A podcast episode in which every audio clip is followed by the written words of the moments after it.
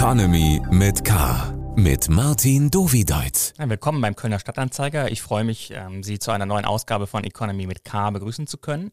Das K steht wie immer für Köln und äh, so rede ich hier mit Menschen, die die Wirtschaft in Köln und der Region vorantreiben. Heute ist mein Gast Maneli Rizwani. Sie ist Geschäftsführerin der iVisions GmbH. Hallo, Frau Rizwani. Guten Abend, Herr Dovideit. Dieser Podcast hier wird unterstützt von der Köln Business Wirtschaftsförderung. Die Köln Business Wirtschaftsförderung ist erste Ansprechpartnerin für Unternehmen in Köln. Frau Reswani, Sie sind, Sie sind ja äh, Großhändlerin für Smartphones und Tablets. Das heißt, Sie rufe ich an, wenn ich 10.000 iPhones brauche und nicht eins. So kann man das sagen, Herr Dovedeit. Genau so. das heißt, Sie haben auch immer das neueste Gerät in der Tasche? So sollte es sein, ähm, um einfach zu wissen, was die Hersteller uns in den Markt reingeben. Und das heißt, wie oft wechseln Sie dann das Gerät? Probieren Sie ständig was aus oder sind Sie dann doch dem iPhone treu? Ja, im Endeffekt muss ich sagen, dass ich seitdem es das kleine i, nämlich das iPhone gibt, äh, bin ich äh, fanatische iPhone-Nutzerin und alle sechs Monate dürfte dann doch schon ein neues Gerät sein. Das ist häufiger als der Durchschnittskunde, glaube ich. Und das I in iVisions gehört das auch, äh, deswegen in den Firmennamen? Sie haben es genau richtig erkannt, so ist es. Wir sind im Endeffekt mit, mit ähm, Apple groß geworden und sind dem Hersteller auch sehr treu geblieben. Dann sagen Sie mir doch jetzt so kurz vor Weihnachten, müssen wir uns tatsächlich Sorgen machen, dass äh, wir keine Weihnachtsgeschenke bekommen, weil der Elektronikmarkt vielleicht so leer gefegt ist wie der Spielwarenmarkt? Ja, äh, ich wusste, dass diese Frage auf mich zukommt und äh, es ist in der Tat äh, die Frage, die momentan wirklich überall kursiert. Ähm, es gibt ähm, absolute Lieferprobleme momentan an jeder Ecke. Das heißt, da gehören wir mit dem Hersteller Apple nicht zu den einzigen, sondern es betrifft wirklich rein ähm, nicht nur die Industrie, die Chipsets verarbeitet, aber auch die gesamte verarbeitende Industrie mit sehr, sehr vielen Rohstoffen, die momentan zu kurz kommen für die Produktion. Ich, und ich glaube, das sieht man auch ganz klar draußen, wenn man sich in den äh, Verkaufsregalen der Märkte sich auch bewegt, kann man das durchaus feststellen, dass das dann doch nicht nur die Tech-Branche letztendlich betrifft. Das heißt, Ihre Kunden rufen verzweifelt bei Ihnen an und sagen, hast du nicht irgendwo noch 500 Stück liegen? Ja, ja, in der Tat ist das einer der Gründe, ähm, warum wir momentan doch ein bisschen besorgt bis zum Jahresende diese, diese Shortages entgegenschauen. Ähm, aber dazu kommt, was uns wiederum freut, ist, dass sehr viel in den Bereich Education und Bildung reinfließt, mhm. was dann doch ähm, durchaus wichtiger äh, sein sollte zum jetzigen Zeitpunkt. Aber der Handel, ja, es gibt sicherlich Lieferengpässe, Kunden kommen auf uns zu für Bestellungen, die bereits auch schon länger getätigt sind, aber nicht beliefert werden können aufgrund mhm. der Lieferengpässe. Mhm. Und das ist jetzt äh, ein Problem, was bei den Herstellern in Asien liegt, weil die Werke nicht produzieren können oder hat es auch was mit der Logistik zu tun? Wir erinnern uns, uns an den Juli, glaube ich, war es, wo ein Containerschiff dann quer lag im Suezkanal und deswegen der Welthandel eine Woche zumindest zum Erliegen kam. Was sind ähm, da konkret die Gründe, die Sie sehen? Ja, es gibt diverse Gründe dafür. Sicherlich ist das einerseits in der Fabrikation der Geräte, dass äh, im Endeffekt äh, alles momentan dafür mobilisiert wird, dass äh, gewisse Hersteller, die halt mit neuen Produkten an den Markt gehen, auch letztendlich die Chipsets für diese Geräte verarbeiten können. Mhm. Aber trotzdem kommen wir da kurz. Auf der anderen Seite ist der Grund natürlich ähm, die gesamten Logistikdienstleister. Und ich glaube, wenn man der Presse das sehr gut entnehmen kann, ist aktuell die Situation der, der Lieferschwierigkeiten eher ein Thema, dass aus Asien kaum Container mhm. frei sind, um die Ware über den Seeweg zu verfrachten. Und wir wissen ja, die Luftfracht hat auch nur eine begrenzte Kapazität, sodass das nicht alles bedient werden kann. Das heißt, die Geräte, die Sie nach Köln bekommen und dann weiter äh, distribuieren, die kommen hauptsächlich auch über den Seeweg.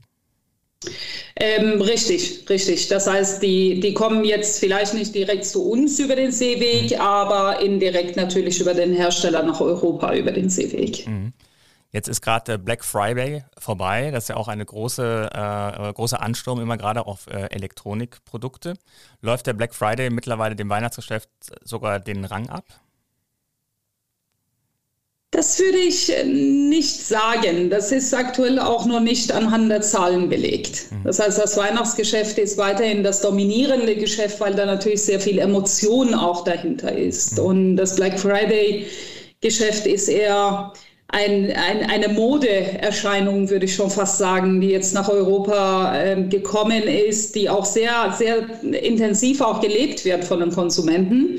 Aber auf der anderen Seite würde ich sagen, dass das eher eine Schnäppchenjagd ist, als dass man da wirklich mit Emotionen und Verstand sich dort die Produkte dann auch auswählt.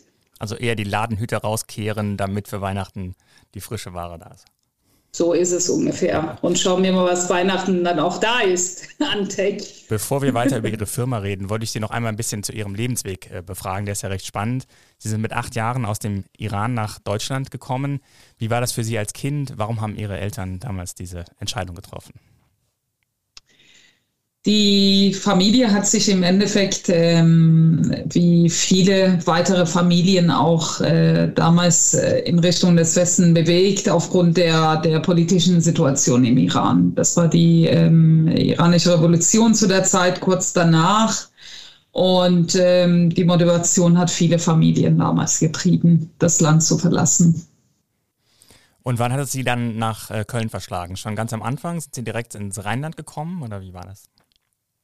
Genau 1987 sind wir nach, äh, nach Deutschland, nach Köln, sind über den Frankfurter Flughafen gelandet mhm. und dann ging es schon direkt auf die A3 Richtung Köln. Und wieso ist es Köln geworden und nicht irgendeine andere äh, Region in Deutschland? Ja, wie manche Zufälle im Leben sind, äh, wenn Eltern viele Bekannte an einem Ort haben, dann sagen die, dann ist es so. Mein Vater hat über, über viele Jahre enge Geschäftsbeziehungen zu Deutschland auch gepflegt und auch insbesondere ins Rheinland. Und äh, dann ist es Köln geworden, einfach aus dem Grunde, weil die Stadt dann doch vertrauter war für die Eltern damals. Mhm. Und Sie sind dann auch hier zur Schule gegangen, haben auch hier äh, studiert und dann, glaube ich, als Eventmanagerin angefangen. Ich bin nämlich sehr tief in unser Archiv eingestiegen und habe einen Artikel gefunden ähm, aus dem Jahr 2005, äh, wo darüber geschrieben wurde, dass Sie als Eventmanagerin tätig sind in Bergisch Gladbach damals und da schlummerte sogar ein Foto von Ihnen mit den Gypsy Kings. Das sind ja wirklich alte Archive, die Sie noch haben. Ja, ja, in der Tat. Ähm, ich habe ich hab in Köln studiert. Ich habe in Köln Wirtschaftsrecht studiert und äh, habe dann nochmal äh, meinen Masterstudiengang äh, an der WHU in Koblenz abgeschlossen ähm, und ähm, das ist der, der Studiengang gewesen. Und äh, allerdings äh, vor dem Studium, ich bin schon ganz früh als Gründerin und Entrepreneurin schon unterwegs gewesen und habe äh, Anfang der, ich sag mal, der Wild Twenties, äh, habe ich mich noch in der Eventbranche damals ähm, äh, ausgetobt. Und das ist entstanden durch, durch meine damalige äh, Zusammenarbeit mit der Firma Red Bull wo ich ähm, im Endeffekt im Eventbereich gelandet bin und äh, auch tatsächlich wirklich große Tourneen und mit großen Künstlern auch international begleitet habe. Und wenn ich heute noch drüber nachdenke, als der George Bush einmal uns in Washington zuwinkte, als die Gypsy Kings gespielt haben, da habe ich gesagt, Mensch, das Foto hätte ich doch mit ihm machen sollen damals, aber dafür war ich dann, glaube ich, zu langsam oder zu, zu, zu scheu. Aber es ist doch schon wirklich mit vielen guten Erinnerungen gewesen. Aber die Eventbranche und Red Bull ist es ja dann nicht geblieben. Irgendwann ist ja dann der Wechsel in die Telekommunikationswelt äh, erfolgt. Warum denn das? Ja, ja, mich haben ähm, Tech-Produkte schon immer fasziniert. Das heißt, insbesondere Anfang der 2000er war das ähm, tatsächlich diese Zeit der, der ersten Smartphones. Man hat äh, die ersten Nokia Communicatoren in der Hand gehabt, womit man E-Mails schreiben konnte. Man hat die ersten Faxe über ein Mobiltelefon schicken können. Und ähm, Smartphones waren damals für mich schon etwas ganz Besonderes, wo ich wusste, wir bewegen uns dahin, dass jeder in der Gesellschaft im Endeffekt solch ein Gerät brauchen wird, um seinen Alltag zu bedienen. Und ich glaube jetzt äh, über viele, viele Jahre hinweg ähm, stehen wir jetzt an einem Punkt, wo wir ohne dieses Teil gar nicht mehr leben können. Ja, man muss ja jetzt, jetzt schon dabei haben, allein um seinen Impfnachweis äh, zeigen zu können. Das sind wir, ja. genau. Und das heißt, dann ja. sind Sie mit, mit dem äh, Wissen im Kopf, dass das äh, das Gerät wird, was die Zukunft bestimmt, haben Sie dann angefangen, sich ein äh, anderes Tätigkeitsprofil zu suchen? Ja, für mich war das, ähm, natürlich sucht man sehr jung nach der Industrie, die einen auch begeistert. Mhm. Und so war das bei mir auch. Ich bin äh, aus ähm, Leidenschaft auch in die Telekommunikationsbranche gewechselt und habe erst äh, in einer Konzernstruktur auch äh, gearbeitet, so dass man im Endeffekt diese erste Learnings in einer Struktur auch lernt und auch sich aneignet. Und ähm, es ist tatsächlich wirklich die richtige Entscheidung zum richtigen Zeitpunkt gewesen. Und äh, für mich Anfang der 2000er diese Entscheidung mit der Telekomindustrie getroffen zu haben, hat sich auch gezeigt, dass äh, der Weg danach in die Gründung bis heute letztendlich äh, ein, ein sehr zukunftsorientierter Weg war, der zu seiner Zeit vielleicht mit sehr vielen Ungewissheiten verbunden war, aber auf der anderen Seite doch ähm, sehr, sehr aussichtsreich. Und mit iVision sind Sie jetzt vor etwa zehn Jahren gestartet, richtig?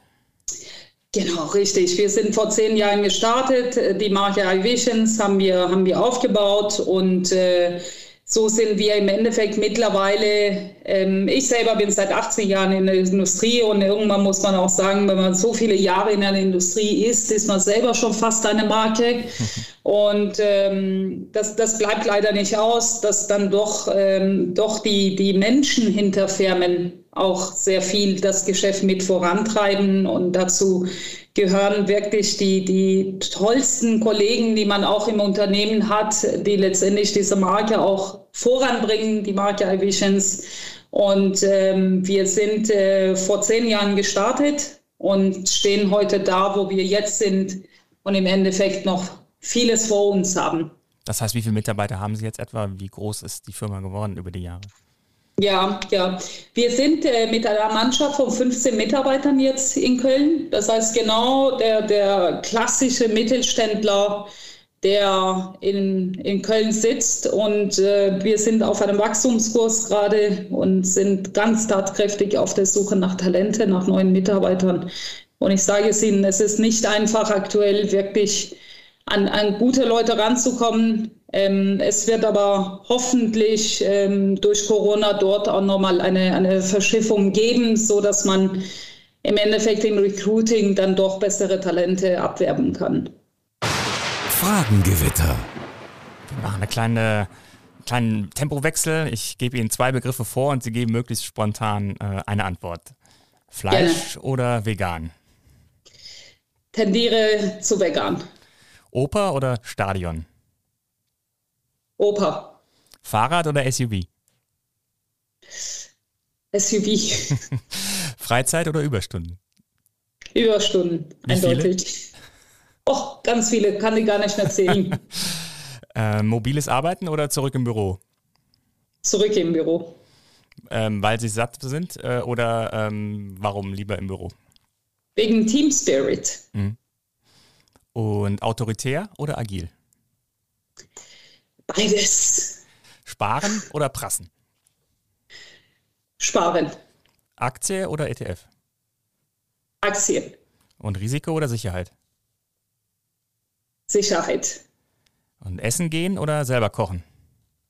Essen gehen. Dafür sind die Überstunden zu viel. Und Karneval feiern oder aus der Stadt flüchten? definitiv feiern. Wie, wie haben Sie denn die Liebe zum Karneval gefunden? Ach, das fing schon an. Äh, 1987 im November, am 11. November sind wir in Frankfurt gelandet, sind nach Köln und da hat man schon die ersten Jecken gesehen. oh Mann, das war aber ein erster Eindruck, der hängen bleibt wahrscheinlich. und wir dachten, alle Kölner seien so. aber das heißt, jetzt sind Sie Jeck geworden und äh, feiern auch immer mit. Ja, definitiv. Ich finde, das gehört als Kölnerin dazu. Und ähm, das ist äh, die fünfte Jahreszeit, finde ich, ist eine der schönsten Jahreszeiten, die, die die Welt vermisst, aber wir sie haben. Ja, wir hoffen, dass es bald wieder auch in normalem Maße sozusagen möglich sein wird. Ähm, aber dann lassen Sie uns mal wieder äh, zum Geschäft zurückkehren. Sie sind ja, wie Sie gesagt haben, ähm, Händler von Apple-Produkten schon seit vielen Jahren. Heißt das auch, wenn ähm, Tim Cook dann wieder neue Produkte präsentiert, dass Sie dann sich die Abende um die Ohren schlagen und äh, jede Silbe ähm, verschlingen, die gesagt wird zu den Produkten? Ja, im Endeffekt stehen wir dann schon in den Startlöchern und planen auch schon die Quartale vor. Mhm. Ja, und äh, das ist in der Tat immer sehr spannend, wenn dort Launches stattfinden. Wir sind leider nicht persönlich dabei, aber müssen ganz, ganz nah dran bleiben, um, um letztendlich mit dem Hersteller mit, mitzulaufen. Mhm.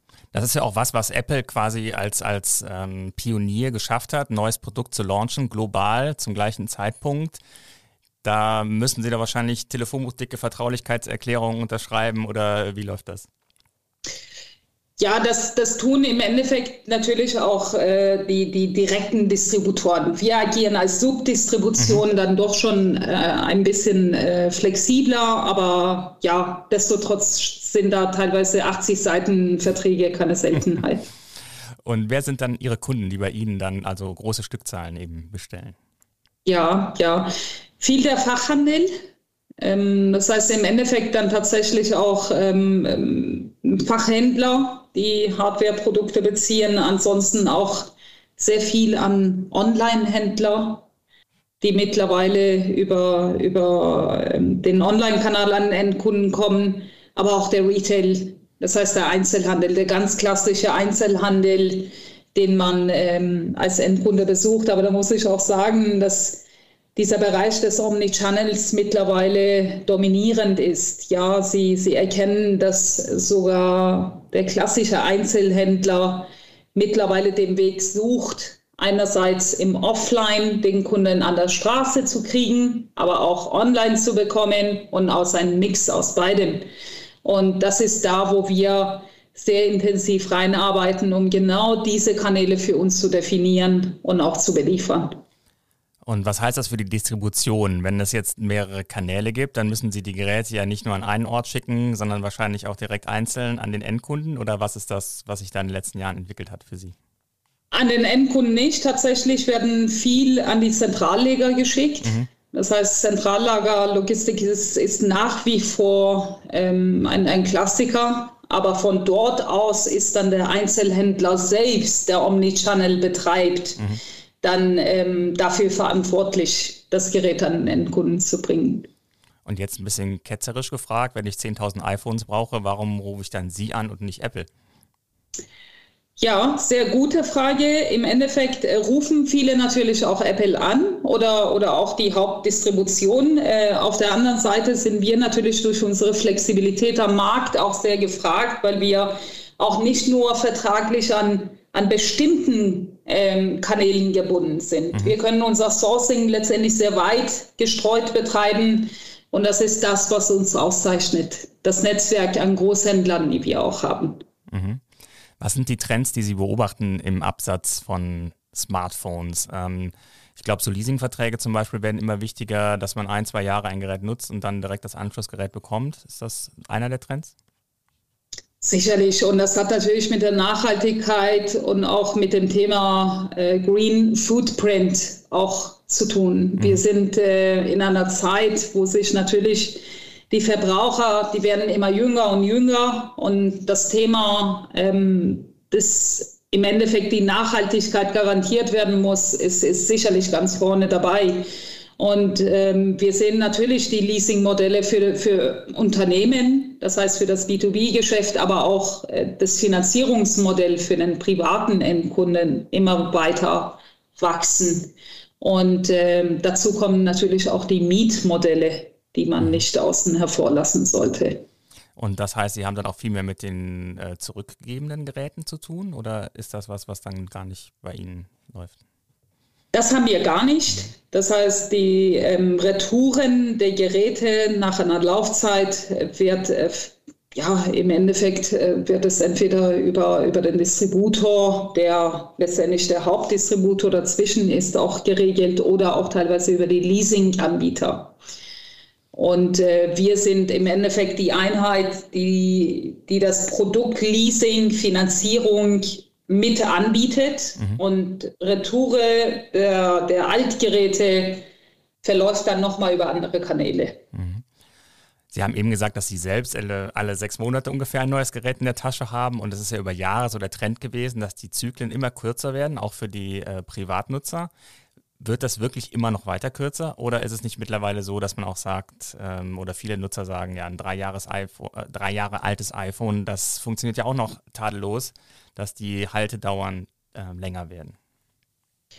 Definitiv nicht. Das mhm. heißt, ähm, Trend, was wir auch beobachten und was auch anhand der statistischen Daten belegt ist, die, die ähm, ja, Lifecycle von mhm. einem Produkt wird immer kürzer beim Endkunden. Der Endkunde möchte immer neuere Produkte haben.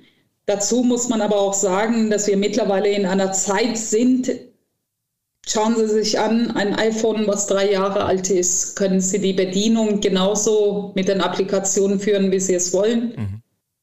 Tatsächlich nicht. Das heißt, dann kommen wir an den Punkt, dass Lebenszyklen der Geräte immer kürzer werden, äh, der Nutzung der Geräte wohlgemerkt mhm. immer kürzer werden. Und äh, das wird auch der Trend sein. Das heißt, der Endverbraucher wird immer schneller ein neues Gerät verlangen. Und dazu dienen halt die Leasing, Finanzierung und Mietmodelle tatsächlich viel. Mhm. Ja, es klingt nicht so, als wäre das ganze Geschäft äh, wirklich auf Nachhaltigkeit gepolt, wenn so viele neue Geräte immer wieder äh, ersetzt werden müssen in noch schnelleren äh, Zyklen. Ja, ja, aber eins darf man nicht vergessen, was mit den Altgeräten passiert. Mhm. Und ich finde, es ist einer der, der tollsten und auch einer der der besten Innovationen, die es die letzten Jahre gab, ähm, Altgeräte zu recyceln, Altgeräte komplett zu, zu aufzuarbeiten und diese wieder in ein neues Lebenszyklus reinzugeben. Mhm. Vor Jahren haben wir da gar nicht drüber nachgedacht. Ja, ich äh, erinnere mich noch an einem sehr kurzen Gespräch mit Herrn Obermann, äh, am Flughafen Köln-Bonn äh, am Gate. Äh, richtig, als wir zum Flieger äh, gemeinsam liefen und dann habe ich ihn ganz kurz, genauso wie Sie, auch gefragt, was ist der nächste Trend? Und das hatte er schon, glaube ich, vor sieben oder acht Jahren gesagt, Refurbishment. Mhm.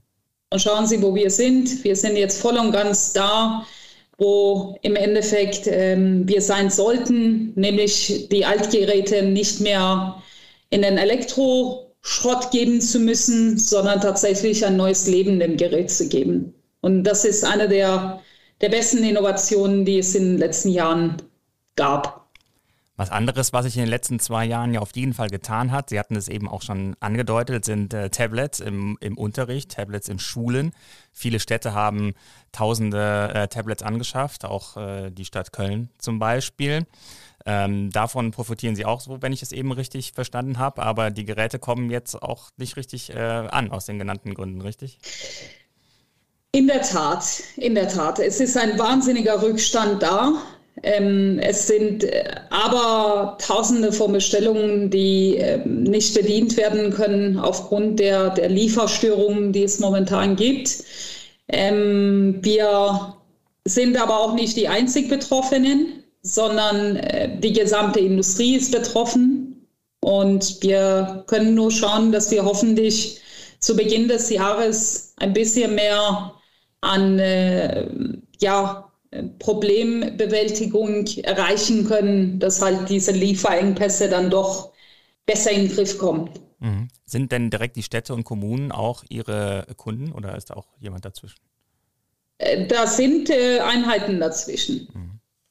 Das sind Einheiten dazwischen. Und, und das wird auch nicht ähm, umgangen werden können aus, äh, aus, äh, aus ich sag mal, die gesamte Ausschreibungsthematik. Mhm. Da sind wir beispielsweise nicht aktiv. Mhm. Und äh, gibt es auch neue Geräteklassen, die Sie sich erschließen, jenseits der Smartphones und der äh, Tablets? Definitiv.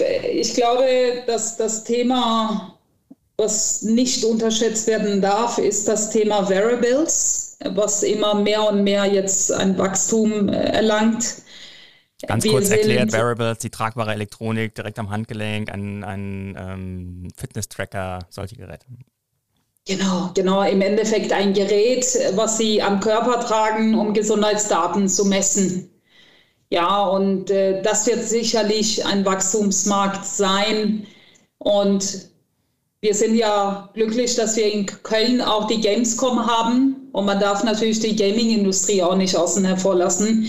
Gaming ist nicht nur vor dem Monitor sitzen und, und äh, Spiele spielen, sondern es werden mittlerweile in der Gaming-Industrie auch viele Konzepte umgesetzt, wie beispielsweise für Education, für, für Gesundheitswesen, für ähm, komplett das Segment, wo der, wo der Verbraucher letztendlich äh, seine Ideen, seine Innovationen auch zeigen kann. Und äh, die Gaming-Industrie ist sicherlich äh, einer der, der nächsten großen Bereiche, die wir auch selber mit anpacken werden. Mhm. Jetzt nach fast zwei Jahren äh, Pandemie, wie schlägt sich denn das Geschäft? Sie haben gesagt, Sie suchen Mitarbeiter. Daraus schließlich es äh, läuft ganz gut das Geschäft. Die elektronische Kommunikation ähm, hat ja auch gewonnen und profitiert. Ähm, Gerade ähm, durch die ähm, Homeoffice-Situation wurden viel mehr elektronische Geräte gebraucht. Was glauben Sie, wie geht es denn jetzt weiter? Werden Sie sich auf die, das Leben mit der Pandemie weiter vorbereiten oder äh, warten Sie eigentlich darauf, dass es endlich wieder in Anführungszeichen normal wird? Ich denke, was die Gesundheit betrifft, warten wir alle, dass es wieder normal wird. Aber was das Arbeiten und Umfeld des Arbeitens angeht, sind wir uns, glaube ich, allen bewusst, es hat sich vieles verändert. Wir bewegen uns immer mehr und mehr Richtung virtuelles Arbeiten, Homeoffice und äh, wir glauben auch daran, dass das auch die Zukunftstrend sein wird die ähm, weiter anhalten wird. Ähm, wir sind in einer Industrie, die immer Hardware zur Verfügung stellen wird. Hardware ist ein Verbrauchsprodukt. Sie arbeiten damit täglich und jeden Tag. Und ähm, da sind wir nochmal an dem Punkt, äh, Lebenszyklus eines Gerätes ist irgendwo, ja, lassen wir mal, wenn das jeden Tag im Einsatz ist, zwischen anderthalb bis zwei Jahre und da wird schon wieder ein neues Gerät gebraucht. Ja, und äh, wir sehen da keinen Rückgang, aber was wir wohlgemerkt auch sehen, ist, dass sehr teuer anzuschaffende Geräte jetzt einen Rückgang erleiden aufgrund der wirtschaftlichen Situation. Mhm. Ist auch kein Geheimnis, dass, dass der Endverbraucher nicht gerade für ein Hardware auch mal 800, 900 Euro auf den Tresen legen kann, sondern dass, dass wir schon in einem Bereich jetzt uns bewegen, dass der Endverbraucher auch sehr genau auf den Endkundenpreis schaut und sagt, wenn ein Gerät mit einem geringeren Preis für mich genau das gleiche Ziel erreicht mhm. wie ein teureres Gerät, dann investiere ich dann doch in das günstigere. Man sieht ja auch den Markenshift ein wenig, richtig, in, in Deutschland gerade, dass äh, gerade die günstigeren Smartphone-Anbieter sich ganz äh, große Marktanteile in den letzten Jahren erarbeitet haben. Ja, 100 Prozent. Das kann man gar nicht, das kann man gar nicht außen hervorlassen. Der Hersteller Xiaomi mhm. gehört zu einer der, der führenden jetzt. Und äh, wir haben es aber auch kommen sehen. Das heißt, da, wo, wo Xiaomi ähm, schon sich ähm, am Markt eingedeutet hat mit den ersten Produkten, wusste man, aha, da kommt ein ganz großer Konkurrenz für Huawei. Und Huawei hat es äh, aus bekannten Gründen ja hart erwischt äh, zu seiner Zeit und äh, Xiaomi hat definitiv den Platz eingenommen. Mhm. Die äh, andere große wirtschaftliche ähm, Entwicklung derzeit ist die Inflation. Das heißt, die Preise ziehen an. 5% äh, war zuletzt der Wert für, für Deutschland. Das erste Mal seit vielen Jahren, dass so eine hohe Zahl da ähm, Preis, der Preisentwicklung ähm, steht. Wie entwickeln sich die Preise für die Smartphones? Geht es auch weiter stark nach oben oder ist da irgendwann auch mal bei einem iPhone der, das Limit erreicht? Mhm. Sehr gute, interessante Frage. Ich habe tatsächlich diese Frage gestern mit einem Marktforschungsunternehmen auch besprochen, ob diese Preise wirklich tatsächlich aktuell künstlich hochgezogen werden oder diese Lieferstörungen künstlich dargestellt werden. Ich glaube daran nicht. Ich bin der Überzeugung, dass äh, die Hersteller natürlich auch erkennen, was macht der Endverbraucher mit einem Smartphone. Der Endverbraucher macht fast seinen gesamten Alltag, organisiert er mit diesem Gerät. Mhm. Und natürlich werden diese Preise entsprechend eingepasst. Meine Meinung zu der Preisstruktur in der Zukunft geht dahin, dass die Preise nicht teurer werden können, mhm. weil am Ende des Tages ist dort auch ein Limit erreicht. Es werden sicherlich Geräte nochmal, wir haben jetzt bei dem neuen iPhone Launch, haben wir schon Geräte mit 1 Terabyte Speicher.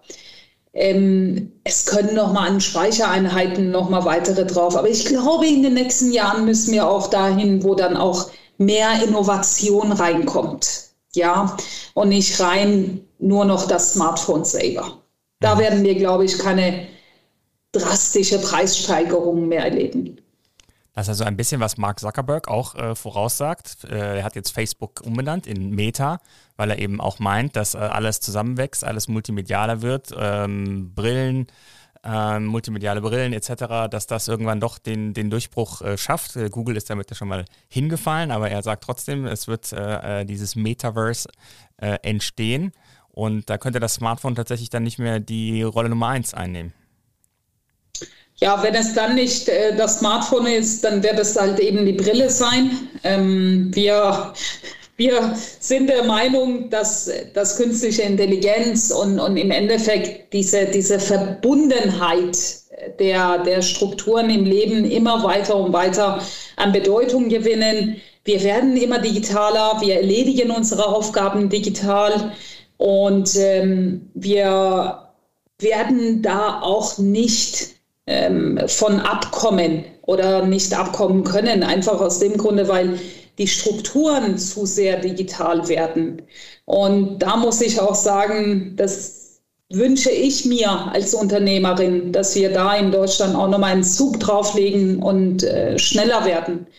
Weil wenn wir das nicht tun, dann werden wir nämlich in fünf Jahren stehen und sagen, wir waren viel zu langsam, und haben uns nicht der Zeit entsprechend ähm, aufgestellt.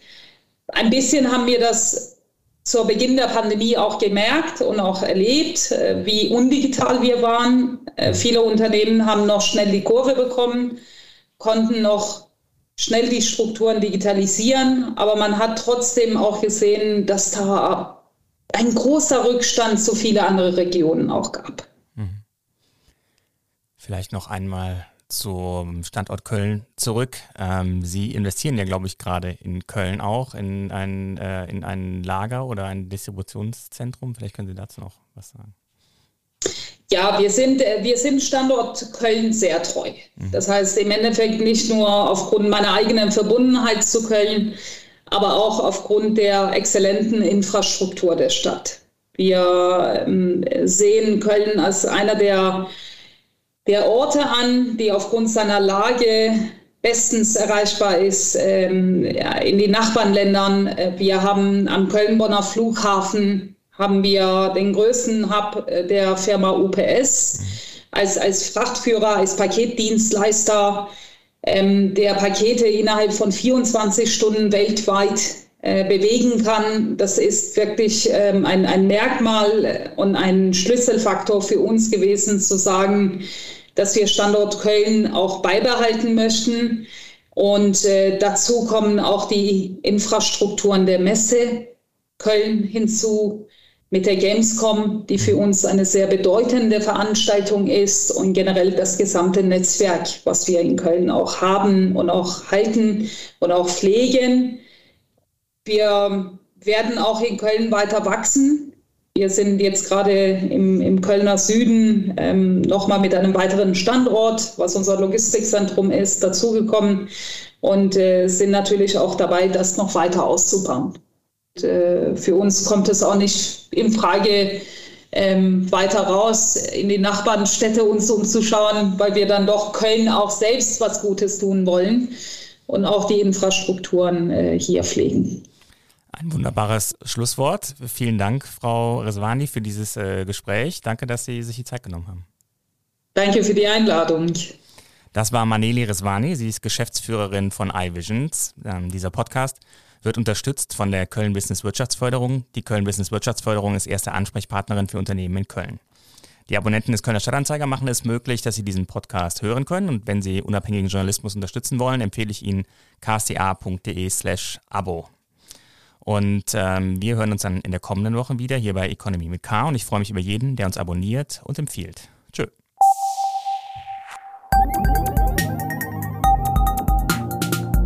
Economy mit K.